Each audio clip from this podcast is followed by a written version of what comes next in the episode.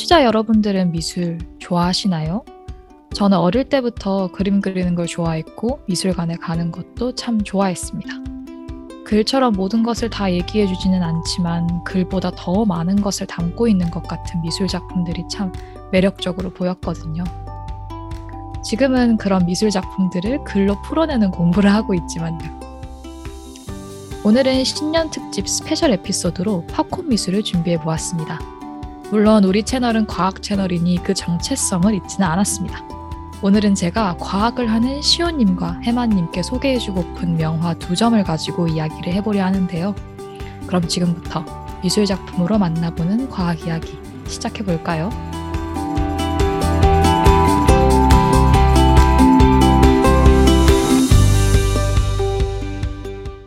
안녕하세요. 저번 주에 다시 개강한 시호입니다. 반갑습니다. 어제 생일을 맞은 해마입니다. 와, 와, 안녕하세요. 오늘 처음이자 마지막으로 키 스피커를 맡게 된 무제입니다. 와. 아, 근데 마지막이라뇨. 마지막이라뇨. 무슨 섭하는 아, 다음 기회 노려볼 수 있나요? 그럼요. 그럼요. 원하시면 얼마든지. 그냥 제목 바꿔도 돼요. 네. 장난이고요.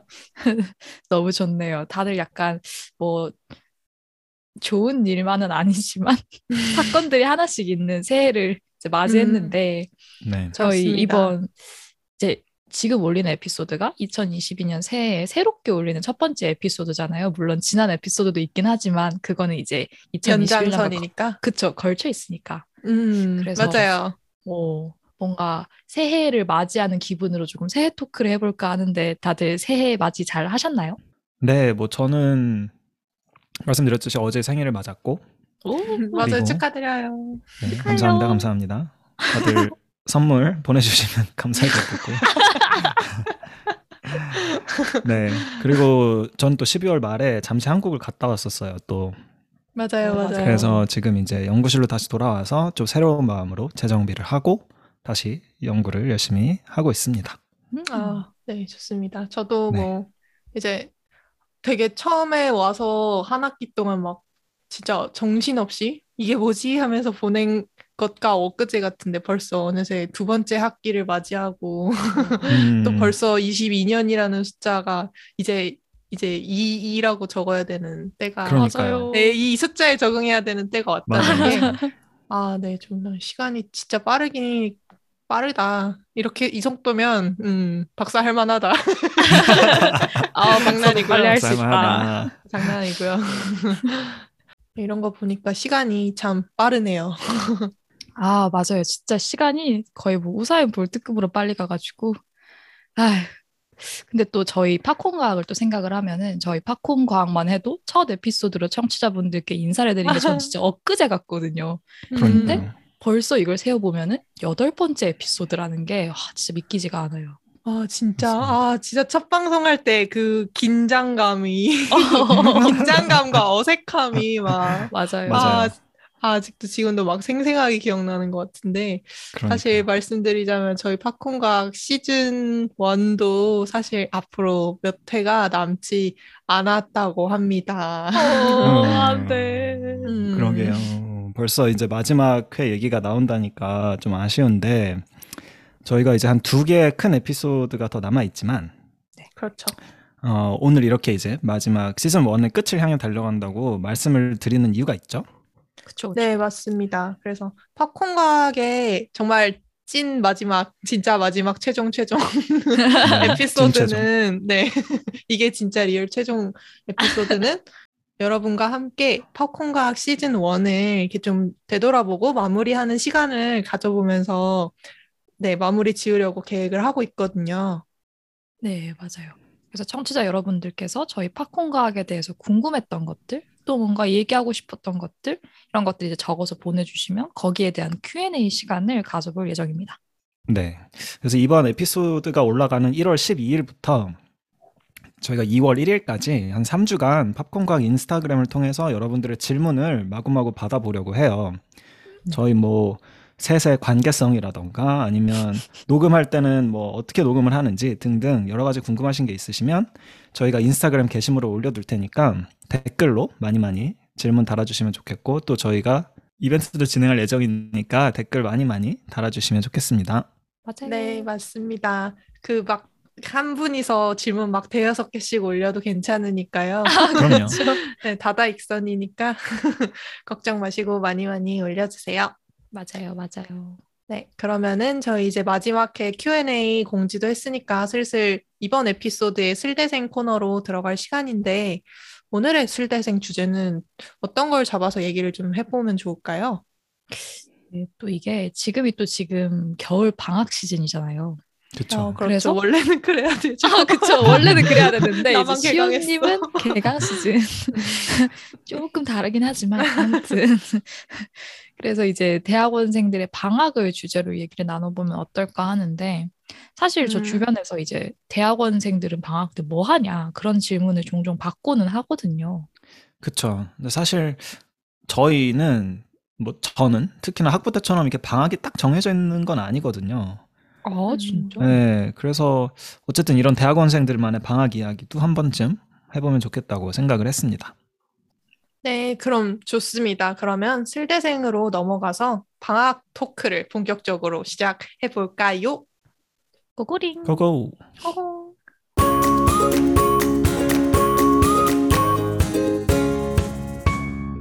네, 그러면 오늘 실대생에서는 이제 대학원생의 방학을 주제로 얘기를 해보려고 하는데요.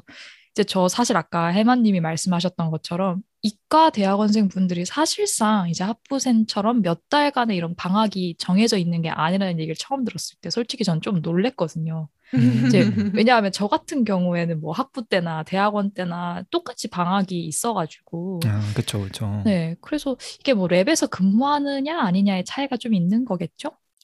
그렇죠. 그런 것 같아요. 그래서 이과 경우에는 물론 이제 수업을 하는 시기가 정해져 있긴 하죠. 여름, 뭐 가을 텀, 뭐 겨울 텀 이렇게 정해져 있긴 한데 어, 수업이 없는 시기에도 연구실에 나가서 계속 이제 아. 실험을 진행하고 연구를 하니까 네. 사실 뭐 방학이라는 느낌이 별로 들진 않아요. 그냥 뭐 365일 내내 연구실 나가서 사실 어. 연구를 하는 거기 때문에 어. 어, 수업이 없어도 나는 어쨌든 연구실에서 할 일이 있다. 아 그래서 그렇구나. 딱히 방학이라고 얘기하기가 좀 어렵지 않나 오. 그렇습니다. 어, 그럼 방학은 없어도 그래도 휴, 휴가는 있겠, 있겠죠? 그렇죠, 그렇죠. 휴가는 자체 좀 휴가. 자체 아. 휴가, 아 자체 휴가 자체 휴가. 기간이 따로 있죠. 말씀드렸지만 제가 이제 크리스마스쯤에서 한국에 들어갔다 왔었고 음. 그런 식으로 자체 휴가 기간은 갔습니다. 그래서 미국 사람들이 또이 네. 크리스마스 휴가 한 2주 정도를 잘 챙기기 때문에 아. 음. 네, 저도 주로 그 연말 시즌에는 저도 자체적으로 휴가를 갔습니다. 왜냐면 연구실에 그때는 정말 아무도 없어요. 아무도 없다기보단 뭐한 몇 명밖에 안 남아 있거든요. 아. 맞아요. 네, 진짜 다 같이 놀자판 맞아요. 다 같이 아, 놀자. 되- 진행이 되는 일이 없고 뭐 저 아. 제가 사는 곳 같은 경우에는 택배도 택배 받는 실 택배실로 따로 보내야 되는 식인데 기숙사를 사는데 네. 기숙사 택배실도 안 열어서 택배도 못 받고요. 그냥 아무것도 못 해요. 어, 네. 약간 대국민 명절 시즌이네요, 그때가 진짜. 네, 약간 거의 맞죠. 중국 춘절처럼 다들 아. 맞죠, 맞죠. 다들 자기 집 찾아서 떠나고 음. 아. 맞아. 아 진짜 그래서 미국이 또 신기한 게 11월 말에는 이제 땡스기빙이 있고 네. 12월 말에는 이제 크리스마스가 있다 보니까 맞아요. 그 중간에 12월 첫째, 둘째, 셋째 주가 상당히 아. 좀 애매한 느낌이 있거든요. 진짜 이상해요. 진짜 이상해요. 진짜 아무것도 하기 싫고. 네. 음. 그때가 붕 상당히 떠있고. 애매한 붕뜬 시기 맞아요. 딱 아. 네, 맞아요. 맞아요. 해요. 근데 그 붕뜬 시기에 또 그거예요. final week이 그때 있으니까 음, 저- 아. 그치 수업이 있으면 네, 저희 저 너무해. 같은 경우에는 이제 학기 제도가 한국이랑 좀 많이 다른 학기 제도를 살아가고 있는데 그래서 1년에 개강을 세 번 하거든요. 보통 음. 한국은 두 번 하잖아요. 네. 네, 근데 그래서 학, 학기 하나하나가 조금 짧아요. 그래서 네. 땡스기빙 돌아와서 수업을 일주일만 더 듣고 수업이 끝나버린 거예요. 잉? 그래서 이게 대체 뭐, 뭐지? 싶고 그리고 그 다음 주는 그냥 기말 기간이라고 수업은 없고 기말고사만 치는 그런 기간? 뭐 약간 음. 그런 식으로 돼 있더라고요. 아. 그래서 되게 아 뭔가 또 남들은 뭔가 노는 것 같고 뭔가 좀 이상했어요. 음, 어. 맞아 맞아. 전체적으로 좀 마음이 붕 뜨는 시기인 것 같고요. 그래서 근데 어쨌든 방학 얘기를 하고 있었으니까 저도 이제 네. 한마디 거들어 보자면, 네, 저희도 해마님이 말씀해주신 거랑 비슷하게 딱히 방학이라고 이제 아 이제 학교 안 나가도 된다 이런 거는 전혀 아니고 방학의 아. 방학의 대학원생의 이과 대학원생의 방학의 사전적 정의는 수업이 끊 수업이 없는 시기. 정도밖에는 어- 아니거든요. 사실. 아. 음, 그래서 전에 한국에 있던 대학원 같은 경우에는 이제 교수님이 기말고사 기간이나 딱, 딱 종강 한 일주일쯤 남았을 때 있잖아요.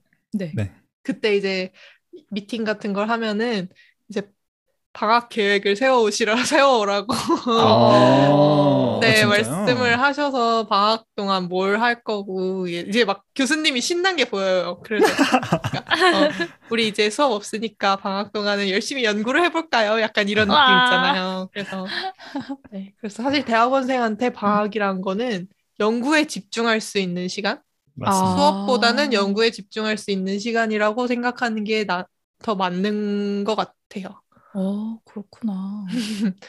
근데 실제로 사실 수업을 듣는다고 연구를 막 아예 손을 놓고 그럴 수가 없으니까 차라리 수업 없이 음. 연구만 하는 게 마음은 훨씬 편해서 어, 그럴 것 음. 같긴 해요, 진짜. 약간 방학이 방학 같다고 생각할 때가 좀 있기는 해요. 어쨌든 뭐 매주 뭐 과제를 내야 음. 되거나 이런 건 아. 없으니까. 맞아요. 네. 하지만 네. 말씀하신 대로 연구가 중단되거나 하는 거는 전혀 없고 없다. 그건 그냥 자체적으로 휴가. 휴가다. 그렇죠. 네. 음. 맞습니다. 아, 그래서. 저희 같은 경우에는 학기 제도상의 뭔가 구조로 인해서 여름 방학이 굉장히 긴 편에 속하거든요.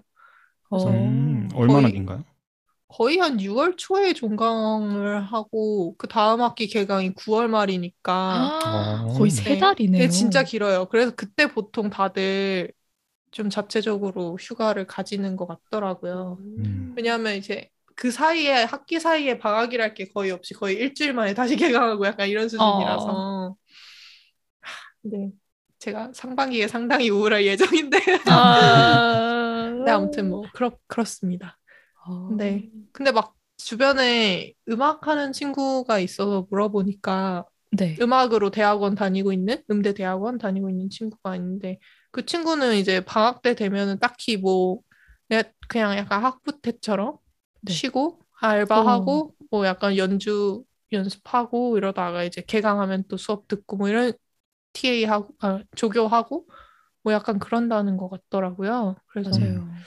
근데 혹시 그러면 문과 쪽 대학원은 어떤지 간단하게 아. 말씀해 주시겠어요? 근데 저도 진짜 딱 아까 말씀해 주셨던 그 음대 대학원생 으, 분과의 똑같은 음. 것 같아요. 진짜 저희도 학부 때랑 똑같이 수업 끝나고 딱 종강하면 그때부터 와 방학이다 이렇게 하고 음, 딱히 저희는 막 뭐 랩에서 이렇게 뭐 일을 하거나 이런 게 없으니까 음, 네. 정말 저희들이 자유롭게 쓸 수 있는 시간이 주어진 셈인데 이제 물론 그렇다고 저희가 다 노는 게 아니라 저희도 이제 그 시간 동안에 공부를 하고 그다음에 뭐저 같은 경우에는 이제 뭐 논문 준비를 하고 그런 식으로 해야 되는 건데 그래서 보통은 방학 동안에 저희는 스터디를 되게 많이 하고 음, 그다음에 아. 외국어 공부를 그때 되게 많이 해요. 어, 그러니까 사실 외국어가 되게 중요한데 그거를 학기 중에 하기에는 조금 어려운 게 많잖아요. 그쵸. 그래서 방학 때 이제 바싹 막 이렇게 학원을 다닌다거나 인강을 듣는다거나 해가지고 그 다음 학기에 그 어학 시험을 치는 분들도 되게 많고 오, 그 다음에 방학 동안에 이제 같은 전공을 가진 사람들끼리 혹은 다른 전공이라도 관심사가 비슷한 사람들끼리 이 책 한 권을 같이 읽자 하고 이제 그 스터디를 되게 많이 열어요. 그래서 막 뭐 동양 미술 쪽에서 이런 거 하는 사람이 있던데 너 할래? 뭐 하거나 아니면 메일이 오기도 해요. 저 이런 음. 거 스터디 할 건데 같이 하실 분? 이렇게? 오, 너무 그러면은- 건강하다. 네. 어, 그래서 진짜 그래서 막 방학 동안에 스터디 두 개씩 하는 사람도 있고, 그래서 그런 식으로 방학 때도 사실 쉬지는 않고 공부는 계속 하고 있어요. 그리고 이제 음, 저도 교수님께서 이렇게 학생들을 이렇게 케어를 해주시면서 방학 되기 전에 방학 때 뭐 할 건지 계획을 알려달라 이러면 이제 아 제가 프랑스어 공부도 할 거고 영어 공부도 할 거고 뭐 이것도 할 거고 이렇게 보내면은 이제 또 거기에 맞춰서 또 이제 공부도 하고 그치만 놀러 가기도 많이 놀러 가죠. 특히 음. 저희 같은 경우에는 미술관을 자주 가는 게 되게 좋은데 네. 학기 중에는 어. 사실 전시 보러 가는 게 진짜 시간을 내기가 좀 어려울 때가 있잖아요. 그쵸, 그쵸. 그래서, 바- 그래서 방학 때 진짜 미술관 거의 와 가고 싶었던 거 다 가고 음. 너무 재밌겠다. 네, 그러면 이제 방학 때 공부하는 얘기는 많이 했으니까. 아 맞아요. 네. 근데 무제님께서는 이제 또 미술관도 가끔 다니는데 그 미술관도 어쨌든 약간 업의 연장선이자 약간 유흥이기도 약간 그런 아. 느낌이기는 하잖아요. 그래서 그렇죠. 해마님 같은 경우에는 그래도 방학에는 이제 수업 없고 하니까 조금 여유가 조금 생기면 네. 어, 어떤 걸 하면서 쉬는 걸 좀 선호하시는지. 저는 방학 때 한국 2주 들어가는 거. 그게, 아 그게 아. 거의 루틴이고요. 여름이랑 겨울에 한 번씩 그렇죠. 들어오시는 건가요? 네. 음. 네. 그래서 이번 여름에는 들어가서 저희가 처음 만나가지고 같이 녹음하지 맞아, 않았습니까? 맞아요, 그쵸, 맞아요. 진짜 더웠어요 그날. 너무 더워가지고. 벌써 아. 와 그게 진짜 와 벌써 이번 여름이었군요. 아, 그렇습니다. 저는 그래서 방학 때 여름 겨울 뭐 두 번 다 들어갈 때도 있었고 오. 아니면 뭐 겨울만 들어갈 때도 있었고 여름만 들어갈 때도 있었는데 음. 어 그래서 이제 가서 이제 친구들 만나고 이제 가족들이랑 시간 보내고 하는 게 힐링인 것 같아요. 그쵸. 그리고 정말 음. 그 2주 외에는 그냥 매일 연구실 나가거든요, 저는. 어, 그래서 그 2주를 이제 바라보면서 한 6개월씩 6개월씩 이제 지내고 있고 어. 네, 한국 들어오면 이제 사실 서울 구경하는 게 또 그렇게 재밌거든요. 그쵸. 서울이 트렌드가 너무 빨리빨리 바뀌어가지고 맞아요. 음. 정말 6개월 전에는 막 어디가 핫했다가 또 이번 겨울에는 막 어디가 핫했다가 막 그런 음. 식으로 너무 마- 빨리 바뀌어요. 그러니까. 이번 겨울에는 집구석이 핫했죠. 이번 겨울은 10일 격리하시지 않았어요? 맞습니다. 열을 열을 격리하고 한 며칠 조금 텀이 있어서 그때 살짝 돌아다녔는데 음. 네, 뭐 격리하는 데 시간을 많이 보냈습니다. 시호 님은 방학 때는 어떻게 하시나요? 제가 한국 겨울에 들어가는 게 좋다고 말씀드렸는데 기어이 또 한국을 안 들어오셨더군요. 어쩌면 승자가 아닐까요? 그럴 수 있죠. 어떻게 보내셨나요 이번에? 아, 저는 방학 때 야, 원래는 이게 솔직히 3개월밖에 안 됐는데 다시 또 뭔가 한국을 들어가면은 네, 뭔가 음. 너무 가깝고 그래서 사실 막 열 몇 시간 비행하는 게 그렇게 막 쉬운 일은 아닌 것 같아서 개인적으로 어. 힘들더라고요, 그게. 그래서 그냥 이번 겨울에는 원래 여기 남아서 이 근처 이제 제가 차가 없어서 제가 살고 있는 지역도 멀리 멀리 탐방은 잘 못했거든요. 시간이 음, 녹록지가 네네. 않아서. 그래서 원래는 이 주변 탐방을 하려다가 또 뭔가 학기 중에 스트레스가 쌓이고 쌓이면서 음. 이대로는 안 되겠다 싶어가지고 그냥 무작정 티켓을 끊어서 LA에 여행을 오, 살짝 다녀와 와. 봤습니다. LA, 로스 아, 앤젤레스, 좋았겠다. 할리우드. 할리우드, 요, 뿌이 뿌이 요. 뿌이. 뿌뿌뿌. 네, 아무튼 이렇게 앞으로도 그냥 방학 때 잠깐 잠깐씩 근처에 여행 다니고. 근데 여기가 약간 유학 나오니까 좋은 게 어딜 가도 사실 여행인 셈이 되더라고요. 어? 맞아요. 내 네. 나라가 아니니까. 그러니까 뭔가 한국에서는 돌아다녀도 그냥 음. 나들이 인데 음. 여긴 뭘 해도 여행이 되고. 그래서 음, 맞아요. 음, 이제 다음번 다음에는 또 시간 나면 해마 있는 동부 쪽으로도 한번 가보고. 아, 아. 보시죠. 네. 사실 제가 건너가 보고 싶거든요. 지금 그쪽으로. 오세요. 네. 이제 제가 면허 따둘게요. 그리고 저기 마루님도 뵈야 되고. 아, 맞아요. 그럼요. 네. 맞아요. 마루님의 오세요. 그 마루님 차 있으니까. 마루님 차 오- 얻어 타고 다닙시다. 그러죠, 그러죠. 네, 그래서 이번 겨울방학은 그래도 다들 알차게 재미있게 연구하면서 쉴 네. 거 쉬면서 잘 보내셨던 것 같고 이제 또 저희가 좀 더 장수를 해서 다음 여름방학을 끝내보고 또 여름방학은 어떻게 보냈는지 음, 이제 음. 여름방학이 지나면 저도 이제 수업이 없을 예정이니까 그렇죠. 네, 저도 1년 차만 조금 빡센 거라서 음. 그러고 나면 이제 2년 차가 된 그 해 겨울에는 또 어떻게 보냈는지 이런 것도 음, 방학마다 공유 드릴 수 있으면 참 좋겠네요. 그러니까요. 음, 기대하겠습니다. 맞아요. 그러면 오늘 실태생 얘기는 여기까지 하고 또 오늘은 아 제가 이게 슬대생을 황급히 마무리하고 싶은 게 어? 앞으로 이어질 너무 기대되죠. 너무 이야기가 기대돼요. 너무 기대돼서 아. 제가 너무 지금 마음이 돼요. 급해요. 아, 저도요. 너무 부담되는데. 너무 기대돼요. 네.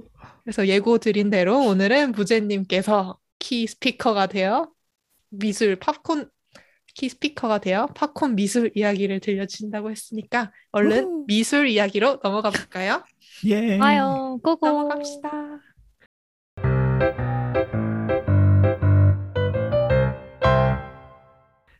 네, 그러면 오늘 신년 특집 special 에피소드로 제가 팝콘 미술을 준비를 해 보았는데요. 이제 사실 에피소드 이거 제가 준비를 하면서 어떤 얘기를 해보면 좋을까 되게 고민을 많이 했어요. 근데 음, 약간 이번 팝콘 미술이 좀 깜짝 special 에피소드의 느낌이 좀 강하다 보니까 네. 이제 그림하고 또 팝콘 과학이 적절히 잘 어우러질 수 있는 가벼운 얘기를 해보면 좋겠다는 생각이 좀 들었어요. 음, 네. 좋습니다. 좀 그래서? 무거운 얘기도 좋아요. 아, 그래서 그건 좀 저희가 카톡방에서 그런 무거운 이야기도 가끔 하지 않습니까? 네, 무거운 얘기 저희가 했나요? 그거 아, 무거운 제가- 이야기예요. 무거운 이야기는 아닌가요? 뭐 미학에 대한 가- 이야기라던가. 어, 한없이 가벼웠던 것 같은데. 아, 그래요? 아, 그렇습니다. 어쨌든, 네. 이제 그래서 어쨌든 오늘은 제가 우리 팝콘 과학의 두 패널이신 해마님과 시호님께 작품 한 점씩을 추천해 드리는 식으로 해보는 건 오. 어떨까 하는 생각을 오. 했어요. 좋습니다. 그래서, 어, 이거 좀 괜- 괜찮을까요? 어, 그니까요. 어, 뭔가 우리 그런 거 있잖아요. 누군가 나한테 뭔가를 추천해주면 이 사람이 나를 어떻게 생각하고 있는지를 어. 약간 엿볼 수 있잖아요. 그러니까요. 큰일 아, 났네. 내가 이런 이미지구나. 어, 생각해보니 저좀 큰일 난것 저렇게 같아요. 보였구나. 아, 근데 그럼- 너무 좋아요. 너무 네, 좋습니다. 그래서 그래서 되게 기대도 되고 재밌을 것 같아요. 음, 아, 좋아요. 기- 약간 좋게 반응을 해주시니 저도 또 약간 기분이 또 좋아지는데, 근데 이제 본격적으로 그림을 소개를 해드리기 전에 뭔가 해마님이랑 시온님은 평소에 미술을 좋아하시는지, 뭐 좋아하신다면 어떤 걸 좋아하시는지 그런 게 저는 조금 궁금하긴 했어요. 왜냐하면 저희 프로가 과학 프로그램이니까 항상 과학 그쵸. 얘기만 했잖아요. 음. 음. 시호님은 미술에 워낙 조예가 또 깊으시지 않습니까? 그쵸?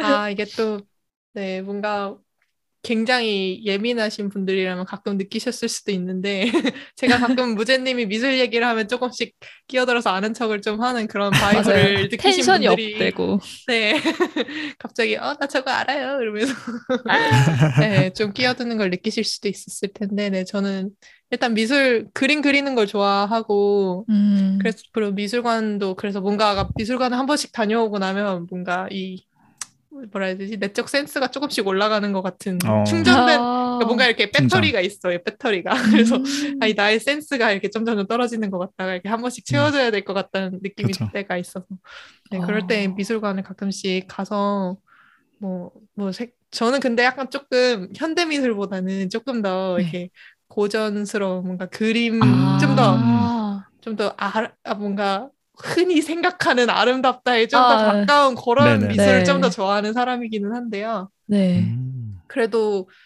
그래 그리고 저희는 가족들이 좀 전체적으로 미술 같은 거에 또 관심이 많으셔서 오. 네 같이 미술관도 많이 가고 부모님의 음. 종용으로 현대 미술도 끈을 놓지 않고 자주 보고는 있습니다. 아, 너무 좋습니다. 근데 네. 해마님도 보면은 이렇게 막 과학을 한다고 해서 막 미술을 아예 막 이해를 못 한다거나 그러시는 아, 것 그럼요. 같진 않고 은근히 또 좋아하시는 것 저도. 같던데. 맞아요. 저도 한 조예하죠. 아, 역시. 야. 아니, 농담이고요. 네, 저는 사실 미술보다는 음악을 좀 더 좋아하긴 하는데 아, 그래서 이번에 한국 들어갔을 때도 사실 그 조수미 콘서트를 보고 왔어요. 아 진짜요? 아. 엄청났습니다. 그걸 우와. 티켓팅을 했어요? 아 대단하다. 했습니다. 네, 엄청났는데 아무튼 오늘은 미술 얘기니까. 네. 네, 그래서 미술은 저도 뭐 미술관 가는 거를 뭐 즐기는 편이고요. 네. 네, 저 같은 경우는 사실 저도 시온님처럼 그런 좀 흔히들 아름답다고 하는 그런 클래식한 그런 어, 회화들을 좋아했었는데 네. 제가 이제 그 아까 저희가 잠깐 얘기했던 리움을 한번 갔어서 아, 네. 어. 갔다가 그 김환기 작가님 작품을 아. 하나를 봤거든요. 음. 너무 좋죠. 어 근데 정말 거기서 약간 이렇게 센세 그 이렇게 충격을 받았어요 한번. 어, 그래서- 진짜요? 네, 김원기 선생님 그 하늘과 땅이라는 그림인 것 같은데 음, 음. 그걸 보고서 와 약간 이렇게 좀 추상적인 것도 이게 와닿는구나 어, 오. 그런 거를 느끼면서 그 이후로는 약간 좀 현대 미술 아주 괴이한 현대 미술은 아니고 좀 이렇게 좀 이렇게 대중적인 느낌의 현대 미술도 좀 관심이 가더라고요. 아, 오. 그렇구나. 네.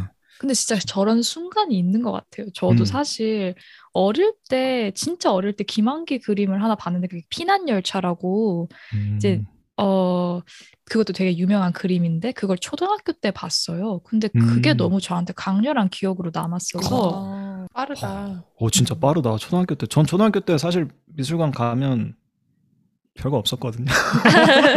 왜 이게 나를 다- 데리고 가는 거지? 다리 아프다 아. 이런. 맞아요. 근데 이게 다 각자 센스가 다른 게 그러니까 전, 확실히. 네, 저는 어릴 때 딱히 막 뭐 우주선 발사 뭐 그런 별 신경 안 썼어요. 그냥 아, 뭐 하나 보다 하고 뭐다 어. 센스가 좀 다른 거죠. 그러니까요. 어. 저는 그 그걸 기다리고 있어요. 사실 뭔가 내 머리를 딱 때리는 그런 현대 미술, 음. 아니면 추상 어. 작품 같은 걸 만나기를 기다리고 있는데 아직 만나진 못한 것 같지만 언젠가 만나리라는 믿음을 가지고 그럼요. 탐, 탐방을 하고 있습니다. 저는 제 음. 머리를 때린 게 보석이었어요, 사실. 아, 아. 그때 그 네. 불가리 이거 네. 얘기할 때. 그, 그 전에 컬렉션. 내가 제가 어릴 때 티파니에서 하는 보석, 보석전이 또 있었거든요. 한가람. 어. 똑같은 데였어. 예술의 전당 아. 한가람 예술의 미술관이었는데 그걸 보고 진짜 뒤통수를 세게 맞아서 그때부터 액세서리 디자이너를 하겠다고 엄청 어, 그랬구나. 와. 아, 그랬었고요. 초등학교 때 참 그런 영감을 받는데 진짜 신기하다. 신기하네요. 그러니까. 그리고 저는 사실 동양 미술을 좀 많이 좋아하는 스타일이에요. 어. 오. 수묵화나 네 그냥 그 선이 얇은 그런 그림들을 되게 좋아해요. 음. 어, 그것도 되게 멋있다. 아니 멋있네. 사실 이건 약간 사담인데 이제 저희 이제 보면은 세부 전공을 정하잖아요. 근데 네. 세부 전공을 보통 정하는 기준이 되게 웃긴 게 아, 나는 이 그림들은 이, 그러니까 이 카테고리에 해당하는 작품들은 뭐가 뭔지 구분을 잘 못하겠다. 그러면은 그거 세부 전공을 못 정하고 음. 어, 그래도 구분은 할 줄 안다. 이러면 이제 그 세부 전공을 정할 수 있는데 아, 예를 들어 저는 그 동양 미술 쪽이 되게 어려웠던 게 저는 너무 제 눈에 다 똑같아 보이는 거예요. 이걸 구분할 줄 알아야 되는데 구분이 안 되는 거예요. 아. 불교 미술도 불상을 구분할 줄 알아야 되는데 다 똑같은 불상 같아 보이고 그래서 아, 그렇구나. 나는 이건 아니다 해가지고 이제 서양 미술을 하게 된 건데 어. 네 보통 다른 분들도 그렇다고 하시더라고요. 아 저는 저희 저희 연, 옆 연구실 교수님께서 한번 그런 얘기 하신 적 있어요. 논문을 처음에 들어오면은 논문을 한 10개를 주시고 네, 자, 자, 당신께서는 그렇게 하신대요. 그래서 네. 10개를 주고 이해가 잘 되는 순으로 그러니까 그냥 아, 그냥 잘 읽히는 순으로 네. 정리를 해오라고 말씀을 하신다고. 그래서 그게 그렇게 아- 해서 세부 연구 주제를. 어 그렇게 잡는 정하나요? 게 맞을 수 오. 있다. 약간 그런 그거- 말씀을 하시더라고요. 오, 되게 좋은 방법인 것 같은데. 그죠. 그죠. 그러니까 오. 되게 괜찮은 방법인 것 같아요. 근데 조금 괜찮다. 비슷한 맥락일 수도 있지 않을까라는 어. 생각을 해봅니다. 그러니까 이- 시원님이 이렇게 말씀하시니까 뭔가 좀 확 와닿았어요. 어, 어떤 느낌인지 확실히 아 저런 느낌이구나. 오늘은 제가 징검다리 해보겠습니다. 하나 좋습니다. 좋아요. 언어 변환 이렇게 미술 언어 과학. 좋아요, 좋아요. 너무 좋네요. 음. 저희 이제 여러분들의 취향을 좀 알아봤으니까 이제 제가 여러분들을 위해 준비한 그림들을 보러 가볼까요?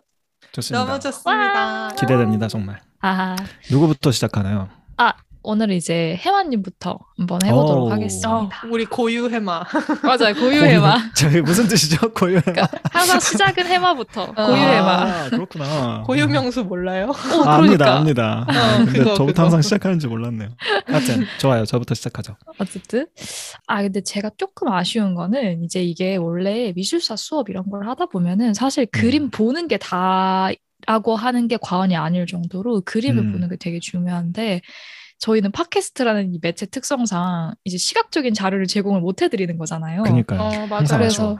네 그게 좀 아쉬운데 그래서 오늘은 제가 이제 이 소개해드리는 그림들은 그 인스타그램이랑 그 다음에 블로그에 따로 이제 그림 올려드릴 테니까 음. 그거를 같이 보면서 들으시면 더 좋을 것 같아요. 음, 좋습니다. 인스타로 그림 보러 오시는 김에 팔로우도 해주시면 좋겠네요.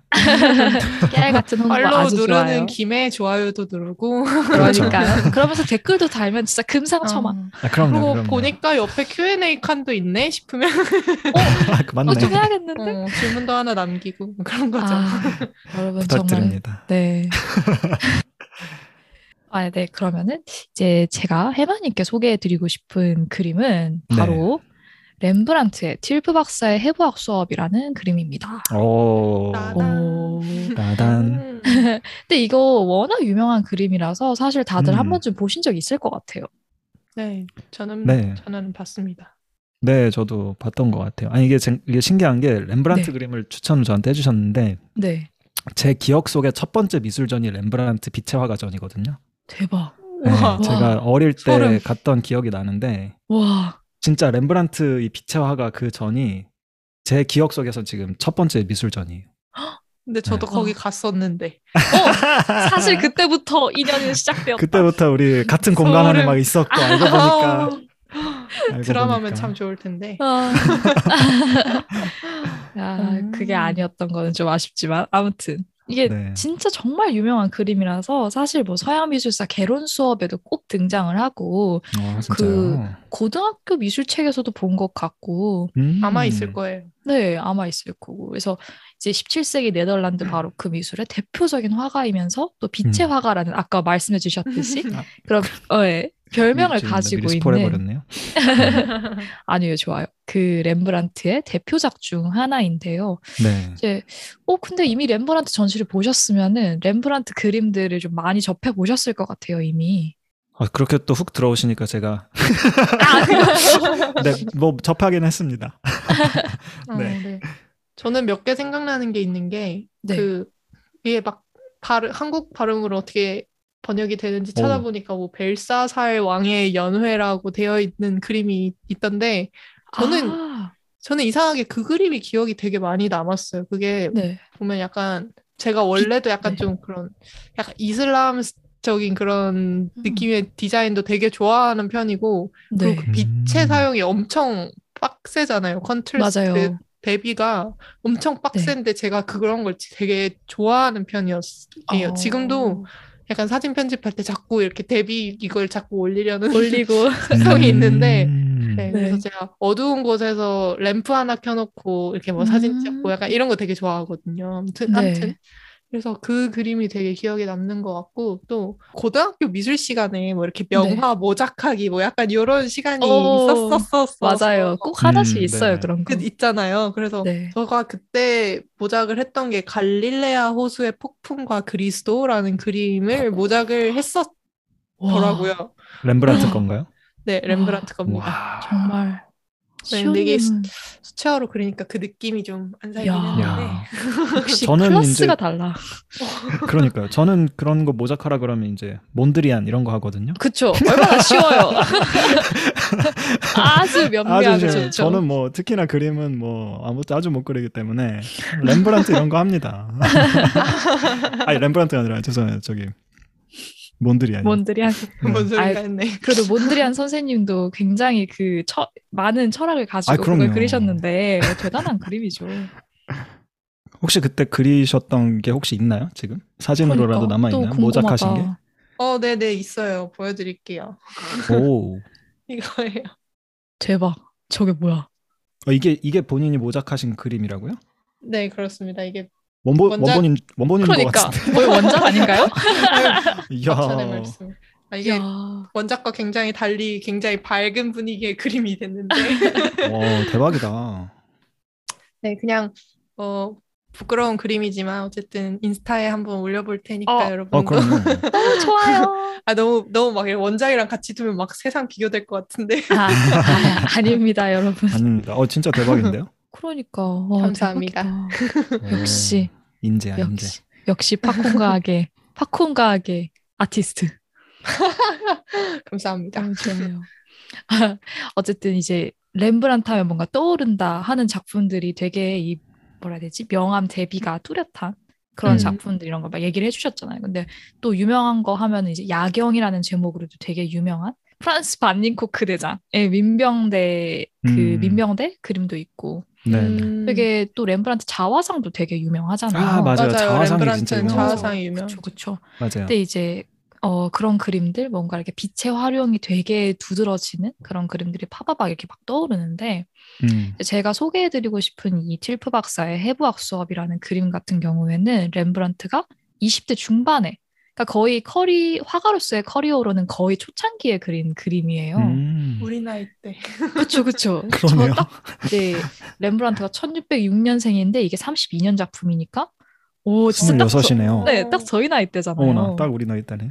그러니까 근데 이 초창기에 그렸던 이 그림에서 지금 보면은 되게 빛과 어둠을 절묘하게 사용하는 방식 같은 게 보이는데 음. 이게 이후에 그런 렘브란트 그림에서도 특징적으로 나타나는 빛의 효과들을 여기서부터도 잘 볼 수가 있는 거죠. 음, 그러네요. 그렇죠. 약간 그렇게 배웠던 것 같아요. 미술 책 같은 데에서 약간 어, 이게 딱 정, 점원을 하나 딱 해가지고 이렇게 탁 불을 켠 것 같은 그런 음. 느낌. 음. 맞아요, 맞아요.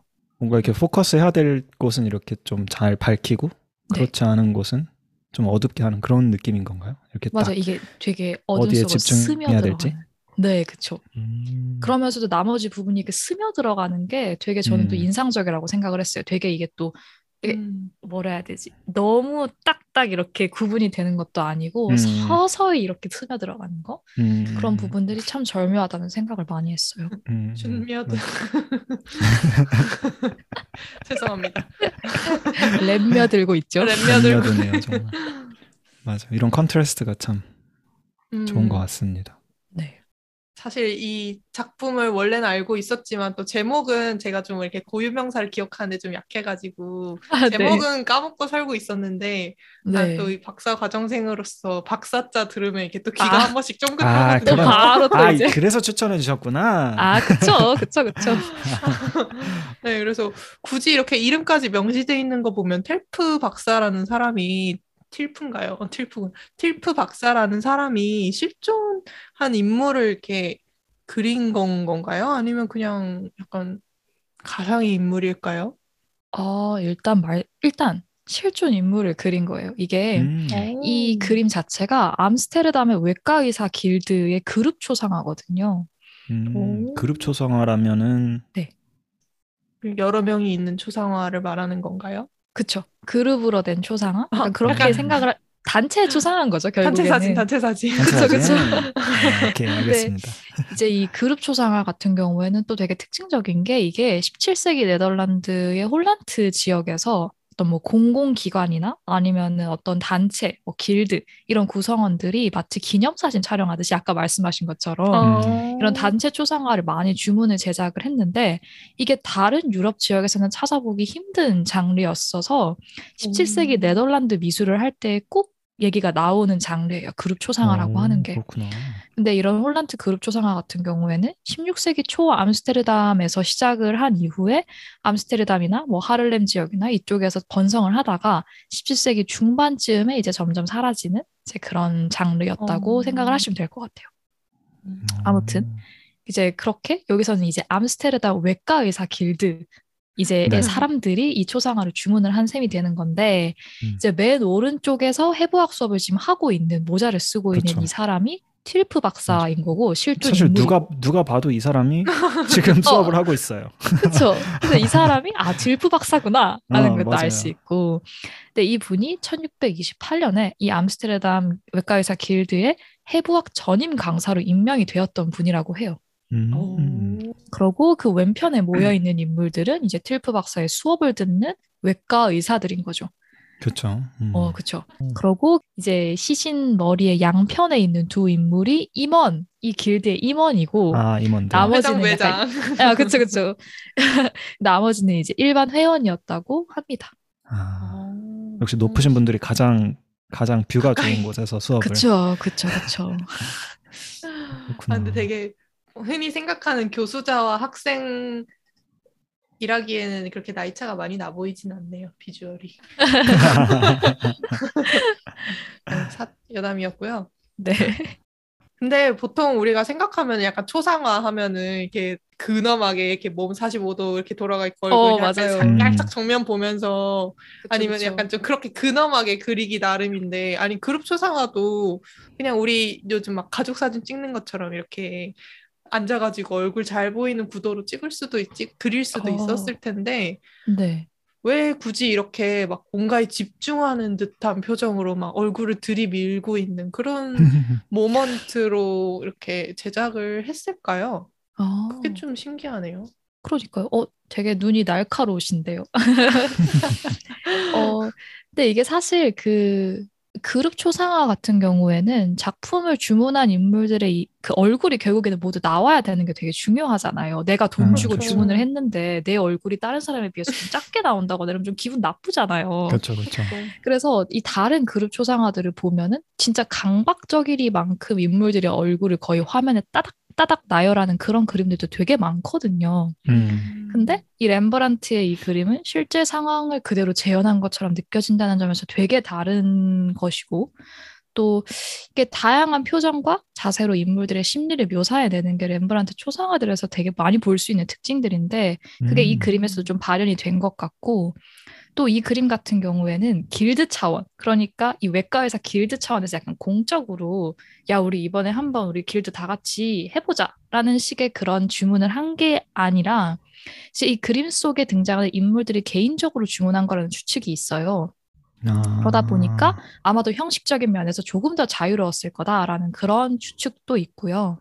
어, 그리고 또 이제 이게 홀란트 그룹 초상화의 발전, 그러니까 양식적인 그런 발전 과정과도 조금 연관이 되어 있는 것 같은데, 음. 이제 그 알로이스 리글이라는 미술 사학자가 이 네덜란드 홀란트 지역의 그룹 초상화들이 형식적으로 어떻게 변화를 해 왔는지 그 전개 양상을 정리한 책을 내기도 했었거든요. 어, 네. 근데 이제 렘브란트의 이 그림 같은 경우에는 그 리글이 정리한 전개 양상, 전개 순서상 이제 발전이 좀 많이 된 어떻게 보면은 발달의 어떤 최고조 단계에 있었던 이제 그 음.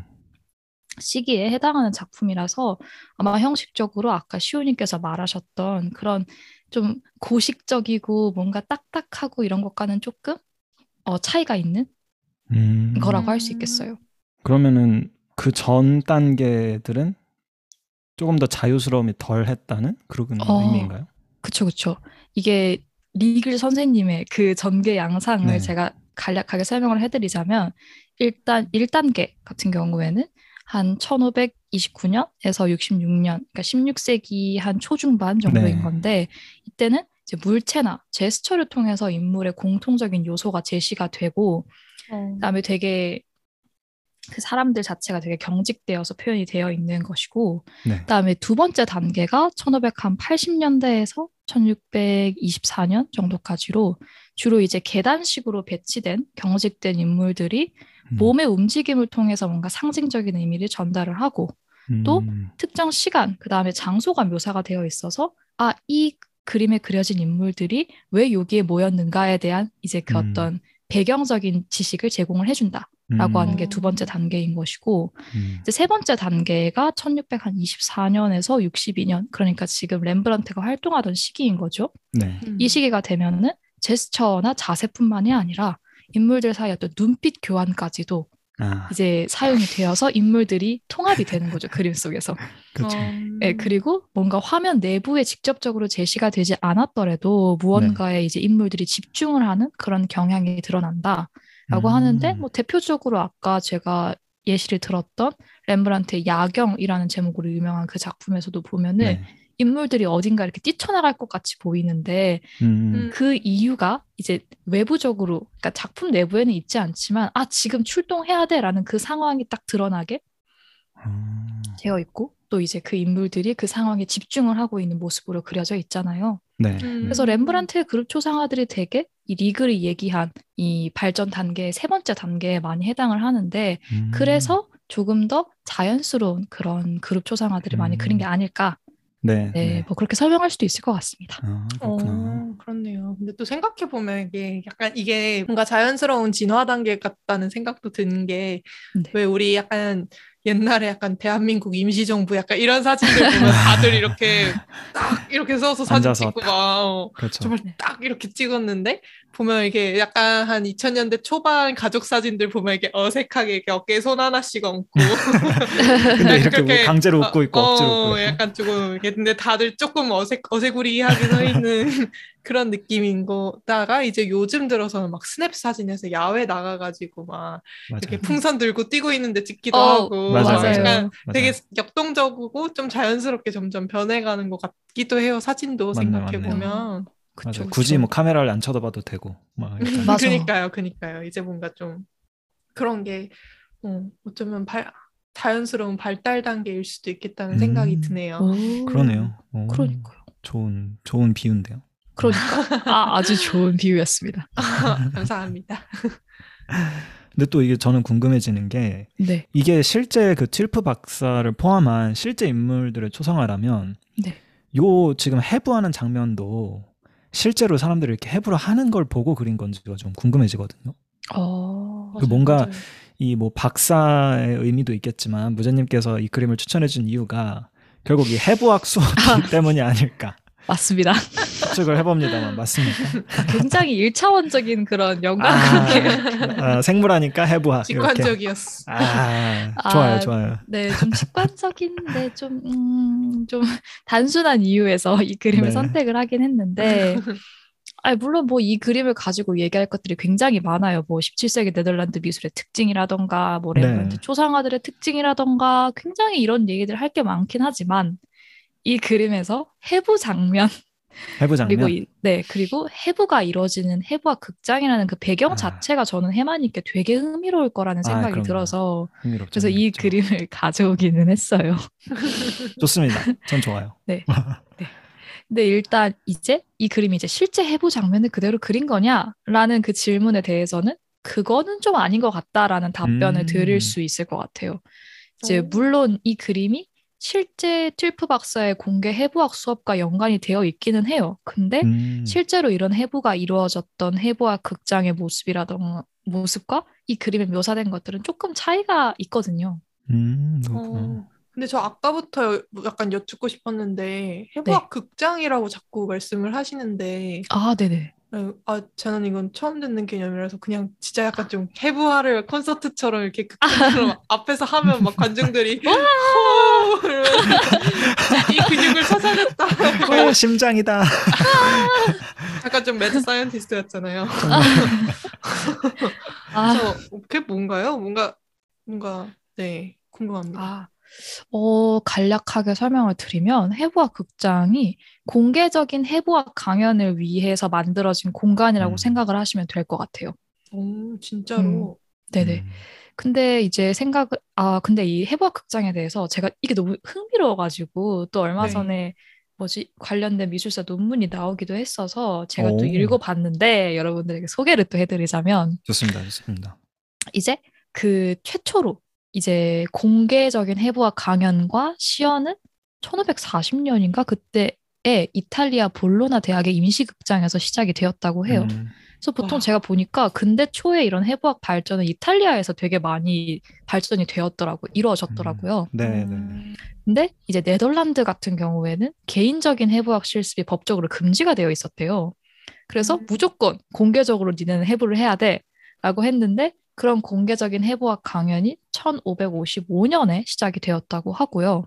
음, 당시에 이제 펠리페 2세가 암스테르담 외과의사 길드한테 처형당한 죄수를 1년에 한 번씩 해부할 수 있도록 허용을 했대요.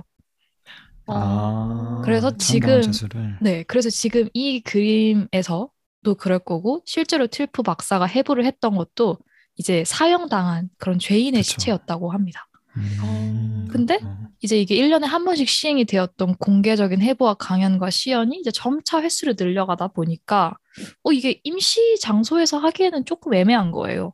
뭔가 음. 영구적인 그러니까 이런 행사를 할 그러니까 이런 해부학 공개적인 시연과 수업을 음. 할 장소가 필요해진 거고 음. 그래서 해부학 건, 극장이라는 어떤 건축물을 짓게 된 거죠. 아, 이걸 위해서 따로도 지었군요. 아, 그쵸, 그쵸. 그래서 음. 최초의 해부학 극장은 아까 말한 것처럼 이제 이탈리아가 당시 해부학의 약간 중심지였기 때문에 네. 1594년 이탈리아 파도바 대학에 세워졌고 음. 이후에 네덜란드에서 1597년 레이던의 해부학 극장이 세워졌고 음. 근데 또 당시 네덜란드에서는 또 해부학 극장에 대한 사람들의 관심이 엄청났대요. 그래서- 그러지 않았을까요? 네. 그러니까 음. 제, 재밌을 것 지금도 같은데? 약간 흥미롭긴 하잖아요. 신기하니까. 음. 그쵸. 음. 그래서 이후에 1614년에는 델프트에도 세워지고 또 1619년에는 암스테르담에도 해부학 극장이 세워졌다고 합니다. 음. 어. 그렇군요. 근데 보통 이 해부학 극장들 같은 경우에는 원형 극장으로 설계가 되었어요.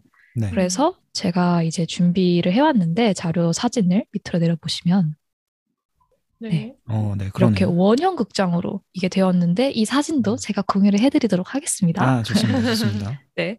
근데 어쨌든 그래서 관람객들이 해, 해부 시연을 둘러싸고 보는 이런 원형의 구조로 되어 있었고 중앙에 회전 해부대가 있고 이제 좌석 위치는 관람객의 사회적 신분에 따라서 정해졌다고 해요. 가까울수록 음. 높은 사람, 그렇겠죠. 뒤로 갈수록 일반인. 그렇죠. 아까처럼. 그렇죠. 그래서 그때 당시에 이제 돈을 내면은 관람료를 내면은 모두 들어갈 수 있었는데 당시 한 2, 300명 정도를 수용할 수 있는 정도였는데 당시에 좌석이 없어서 서서라도 보겠다라는 사람이 있을 정도로 오, 사람들한테 엄청 많았네. 네, 인기가 있었다고 합니다. 어, 음. 그래서 음, 이런 어, 판화 작품으로도 당시에 인기가 많았던 해부학 극장의 아. 내부를 확인을 할 수가 있죠. 아. 음. 요게 저도 요 그림을 지금 보니까 제가 네. 옛날에 이제 과학사 시간 때 요 그림들을 봤던 기억이 나거든요. 오. 네, 이게 이제 그 르네상스 전에는 해부라는 거를 아마 못하게 했던 걸로 알고 있어요. 종교적인 음, 의미로. 음, 네네네. 그래서 전혀 이런 해부학에 대한 발전이 전혀 이루어지지 않았다가 이제 시대가 전환이 되면서 해부를 하기 시작을 한 거죠. 오. 그러니까 이제 사람들도 무진장 신기하지 않았을까. 그러니까. 그한 몇백 년, 몇백 년이 아니죠. 몇천 년 동안 이런 해부라는 걸 접하지 못했다가 네. 이제 시대가 바뀌면서 막 사람의 몸에 어쨌든 손을 대는 이런 일을 하면서 그쵸. 어, 해부를 하니까 사람들이 많이 신기한 것 같아요. 오. 어, 음. 거의. 뭐 콜로세움처럼 생겼는. 그러니까 네. 뭐 그러니까요. 작은 딱- 콜로세움 같아. 음. 네. 근데 보면은 지금 이런 그림들을 보면 사람도 엄청 많고 뭐 원형으로 둘러싸여 있고 한 것 같은데 뭔가 이런 구조는 지금 렘브란트 그림에선 없잖아요. 그냥 사람들이 이렇게 이렇게 고개 이렇게 빼꼼해서 보고 있는 그런 구조지. 네. 그쵸. 이런 원형 극장 구조는 아닌 것 같은데 어 그러면 이제 완전히 이 극장에서 하는 모습을 그냥 그대로 갖다가 그린 건 아닌 것 같네요. 네, 맞아요. 또 보면은 음. 이제 그 해부대랑 관객을 분리하는 난간도 없고 또이 음. 강사들 뒤에 보면은 해구 도, 그러니까 해부를 위한 도구들이 모여 있는 장식장 같은 것도 공통적으로도 보이는데 음, 그런 그렇죠. 것도 렘브란트 그림엔 딱히 등장하지도 않고 어 그래서 당시 이런 해부학 극장을 묘사한 판화들이랑 비교를 해보면은 렘브란트의 그림은 실제 해부학 극장에서 일어난 공개 음. 해부학 강연을 그대로 보고 그린 건 아닌 것 같다. 음, 어, 라고 그러네요. 얘기를 할 수 있을 것 같아요. 음. 게다가 이제 공간적인 묘사뿐만이 아니라 해부하는 모습에서도 실제 해부 강연과 좀 차이가 있는데 어떤 점일까요? 이건 제가 여러분들에게 드리는 퀴즈입니다. 오호, 저 지금 그림 확대합니다. 음, 아까 보여드렸던 두 개의 판화에 힌트가 있으니까 한번 네 추측을 해보시면 좋을 것 같아요. 보통 이제 해부를 하면 네. 저는 이제 또 다- 사람은 당연히 안 해봤지만 쥐나 뭐 개구리 해부를 해보면 네. 보통 이제 배부터 가르거든요. 아, 음. 그런데 이제 여기서는 손 팔을 먼저 이제 자르고 있는 게 네. 뭐 일반적인 해부 순서랑 조금 다르지 않나 싶은데 또 모르겠어요. 이 그림에서는 팔을 자세히 보고 싶었을 수도 있으니까. 오, 역시 역시 생물하는 사람은 다르다라는 생각이 드는. 아, 그래요? 아, 제가 아, 염두에 뒀던 정답이에요? 네, 제가 염두에 뒀던 게 바로 어. 그거거든요. 어. 정답은 어. 해부하는 순서와 관련돼 있는 건데 음, 아까 해마님께서 지극히 말씀- 과학적인 답변이었군요. 그쵸? 저는 오늘 미술을 통한 과학 이야기를 하러 왔습니다, 여러분. 어. 아, 이제 보통 일반적으로 해부학 강연을 할 때는 아까 말씀하신 것처럼 복부를 먼저 절개를 했다고 해요. 음. 이제 내장 부분이 가장 빨리 썩어서 먼저 설명하고 음. 제거해 버리기 위해서 그랬다고 하는데 아, 이 이유는 지금- 몰랐어요, 저도. 아. 네.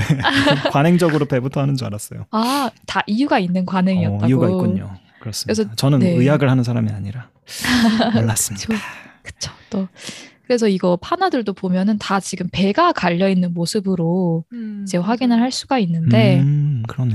근데 렘브란트 그림을 보면은 복부는 그대로예요. 진짜 깨끗하게 그대로인데 팔부터 해부를 하는 거를 지금 볼 수가 있죠.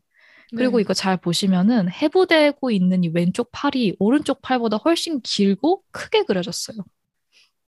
그러니까 약간 어, 좀 그러네요. 그쵸. 이게 그 화면상에서 이게 어떤 단축법에 의해서 얘가 이렇게 좀 줄어들기는 했지만 어쨌든 왼쪽 팔이면 오른쪽 팔보다 조금 더 짧게 그려졌어야 됐는데 지금 보면은 훨씬 길게 그려졌다는 게 아, 지금 이 그림에서는 이 왼쪽 팔을 되게 강조하고 싶었구나라는 걸 알 수가 있는 부분이죠. 그렇죠. 음, 뭔가 의도가 있었던 것 같은데. 그쵸. 그러게요. 그래서 확실히. 어, 왜 이렇게 그렸느냐에 대해서 어, 이 왜 이렇게 그렸느냐에 대해서 어떤 사람들은 어, 그냥 렘브란트가 실제 해부 과정에 대한 지식이 부족해서 그랬다라고도 얘기를 하고 그렇죠. 또 어떤 이들은 또 이게 뭐 어떤 의미가 담겨 있는 것 같은데 라면서 나름대로 추측을 또 내놓기도 했어요. 근데 그 중에 하나가 이제 베살리우스라는 학자와 관련된 해석인데 음, 네. 네. 이제 이 안드레아스 베살리우스라는 사람이 16세기의 해부학자로 되게 해부학의 이론적인 기반을 다지는 데 음. 큰 역할을 했다고 해요. 맞아요. 어. 근데 이제 이분이 되게 의학 교육에서 이전까지는 실습이랑 이론 사이에 구분이 있어가지고 되게 그냥 실습 그러니까 해부하는 거는 조교한테 그냥 시킨 거죠. 야 해부는 음. 너가 해라. 네. 아, 교수님. 아하. 아, 그렇죠. 근데 이제 이 베살리우스 선생님은 자기가 직접 이제 해부를 시행을 해서 네. 그런 실습과 이론 사이에 구분도 없애버렸던 사람이라고 하는데 어, 그렇구나. 이 베살리우스 선생님의 해부학 관련된 저작 중에 대표적인 게 이제 뭐 해부학 화집 그다음에 뭐 인체에 관한 일곱 권의 책 이런 게 있대요. 음, 음. 근데 이 전자의 책에서는 손의 해부를 특히나 중요하게 이 사람이 다루었고 음. 또 후자의 책에서는 의학도의 가장 중요한 도구로 이 사람이 팔을 들었다고 음. 해요. 충분히 그럴 것 같아요, 진짜. 그쵸. 음. 네, 손이 중요하죠. 왜 닥터 스트레인지도 손이? 아작이 나면서 어, 손이 제일 중요한데. 어, 의사를 아. 포기했으니까. 손 고치려다가. 히어로 됐죠. 어제는. 그렇죠. 그리고 이제 그 특히 이 책의 삽화 같은데 보면은 베살리우스가 직접 오른팔을 해부하는 모습으로 등장을 했어요. 아, 그리고 음. 그 앞에 이제 그 베살리우스의 모습 앞에 탁자 위에 종이가 있는데 그 종이 위에 손가락을 움직이게 하는 근육에 음. 관하여라는 구절이 적혀 있다고 해요. 음. 그러니까 되게 베살리우스라고 하면은 이 이미지가 되게 컸던 거죠. 그러니까 팔을 음. 중요시하고 또 오른팔을 해부하는 모습으로 그려져 있고 네. 그런 식의 이제 인식이 되게 강했던 거죠. 아, 베살리우스 하면은 오른팔 해부하고 있는 모습으로 보통 음. 사람들이 생각을 하고 있는 거고. 근데 이 틸프 박사가 스승으로부터 베살리우스의 해부학 이론을 배웠다고 해요. 아, 그러니까 자기 스승이 베살리우스의 이념을 계승을 했던 제자 중 한 명이었기 때문에 그렇구나. 그래서 아마 이렇게 팔을 해부하는 모습으로 틸프 박사가 그려진 것도 뭔가 그런 베살리우스와의 연관성을 보여주는 게 아니냐라는 음. 식의 이런 해석이 또 있습니다. 음, 말이 되네요. 네, 음. 그쵸. 또 재미가 있는 거는 이 그림에서 틸프 박사가 핀셋으로 짚고 있는 게 엄지랑 검지를 움직이는 그러니까 약간 엄지랑 네. 검지의 움직임에 관여하는 그런 뭐라 하죠? 기관이라고 하나요? 근육? 아, 근육. 네, 있겠죠? 근육이라고 해요. 근데 그림을 보면은 지금 틸프 박사가 왼손으로 엄지랑 검지를 이렇게 구부리고 있는 것처럼 보이죠. 아, 음. 아, 그러니까 지금- 실제로 그렇게 네, 과학적인 개성이 있다. 그쵸. 그래서 아. 핀셋으로 잡은 팔 근육이 어떻게 작용하는지에 대해서 지금 이 그림 속에 틸프 박사가 직접 보여주고 있는 셈인데, 야, 봐봐라. 지금 이 근육을 이렇게 건드리면 손 이렇게 된다? 라는 걸 음, 보여주고 있는 거죠. 네네네. 네. 그래서 아마 이런 동작을 묘사하는 것도 아마도 이제 틸프 박사의 의견이었을 거다. 그러니까 이렇게 날 그려달라라고 어느 정도 의견이 들어갔을 거라고 추측이 되고 있어요. 음. 실제로 이 틸프 박사가 인간이 동물과 구분되는 중요한 지점이 바로 엄지와 검지에 있다고 생각했던 사람이라고 합니다. 그러니까 어, 엄지와. 어 그렇죠. 엄지와 검지가 서로 다른 방향으로 움직이는데 이게 음. 동물과는 구분되는 인간의 특징이다라고 어. 이제 이 사람이 믿었다고 해요. 그래서 어. 아마 이제 그런 엄지와 검지, 그 다음에 내가 배웠던 스승의 어떤 그 계보와 관련된 베살리우스와의 연관성 이런 것들을 모두 합쳐가지고 아마 음. 이렇게 팔을 해부하는 모습으로 자신을 그리게 하지 않았나라는 그런 의견이 또 있습니다. 오. 음, 그럴싸하네요. 네. 재밌네요. 음, 하여튼 의미가 세부학적으로도 의미가 있는 음. 그런 그림이구나 라는 그쵸, 거를 그쵸. 음, 음, 저한테 그래서- 추천해 주실 만 하시군요. 그, 맞아요. 그래서 제가 추천을 해드렸습니다. 그렇군요.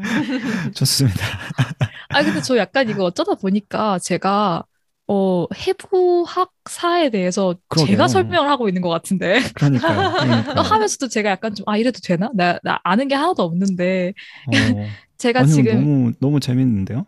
아 그러니까요. 그럼 다행입니다. 왜냐하면 이게 제가 이제 이걸 찾아보면서 참고를 했던 미술사 논문들이랑 또 관련된 이제 미술사 책들에서 본 것들인데 어쨌든 제가 이거에 대해서 직접적으로 정말 잘 알고 얘기하는 건 아니잖아요.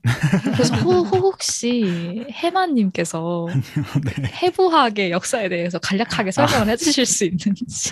아, 저는 사실 해부학 하면은 이 갈렌이라는 사람이 제일 먼저 떠오르거든요. 아, 갈렌 아니면 뭐 갈레노스라고도 하는데, 네. 어, 처음 들어요.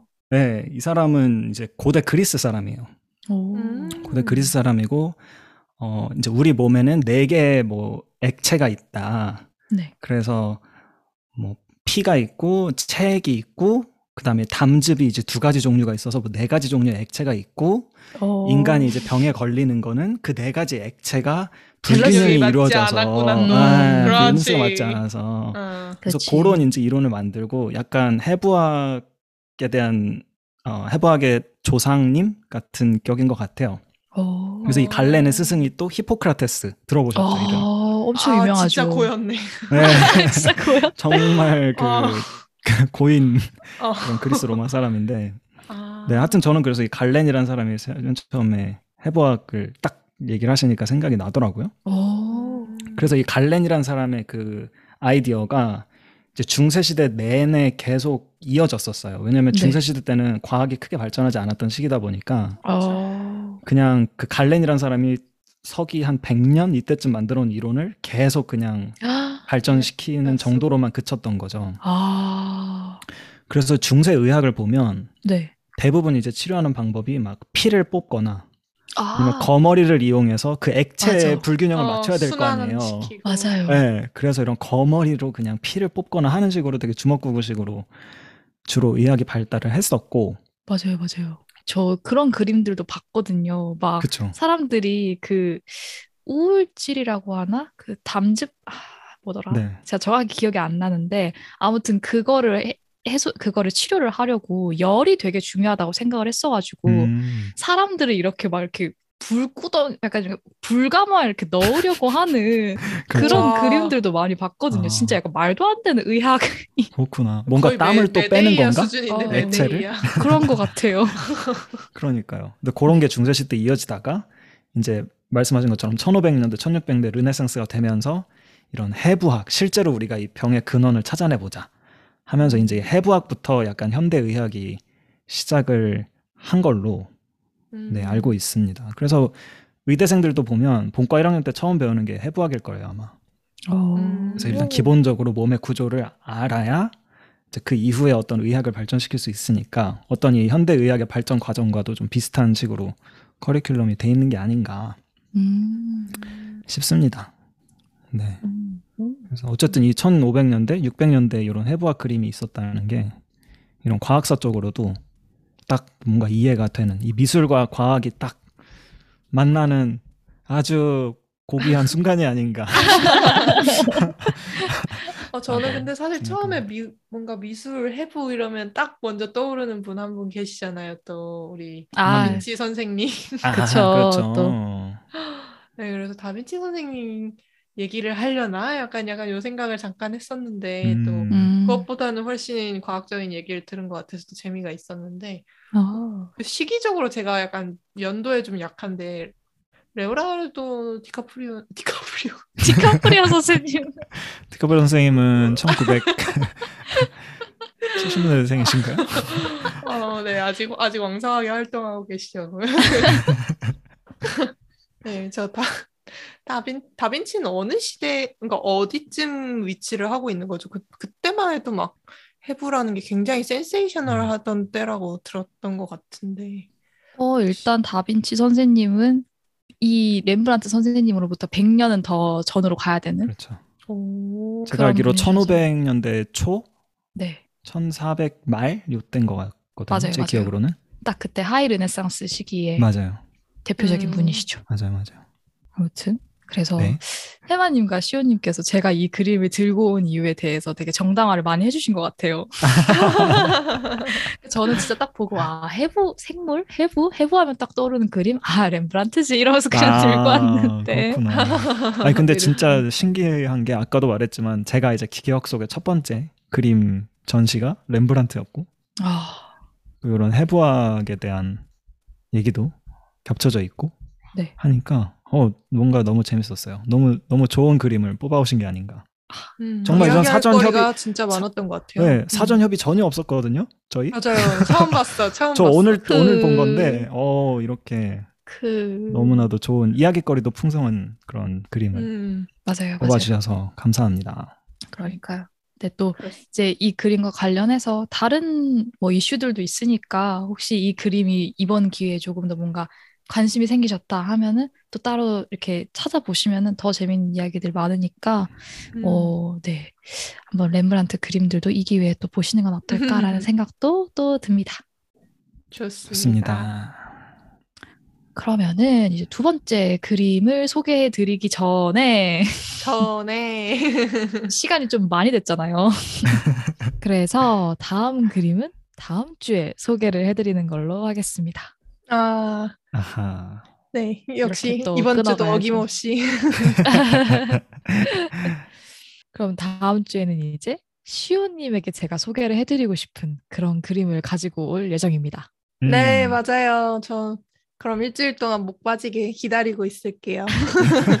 좋아요. 기대가 기대가 많이 됩니다. 너무 네. 그림을 제 그림을 잘 뽑아주셔서 맞아요, 맞아요. 해마님 그림은 약간 해마님 전공에 맞춰서 뽑아주셨는데 과연 저도 그럴지 아니면 전좀 아, 다른 그림이 나올지 네, 굉장히 기대하고 있겠습니다. 네, 좋습니다. 그러면은 청취자 여러분들도 다음 주에 제가 어떤 그림을 가지고 올지 약간 추측, 기대를 좀 해보시면서 일주일 또 기다리시면 좋지 않을까 생각합니다. 너무 좋습니다. 네, 그러면 우리 다음 주에 만날까요? 좋아요. 안녕. 다음 주에 안녕. 봐요. 안녕.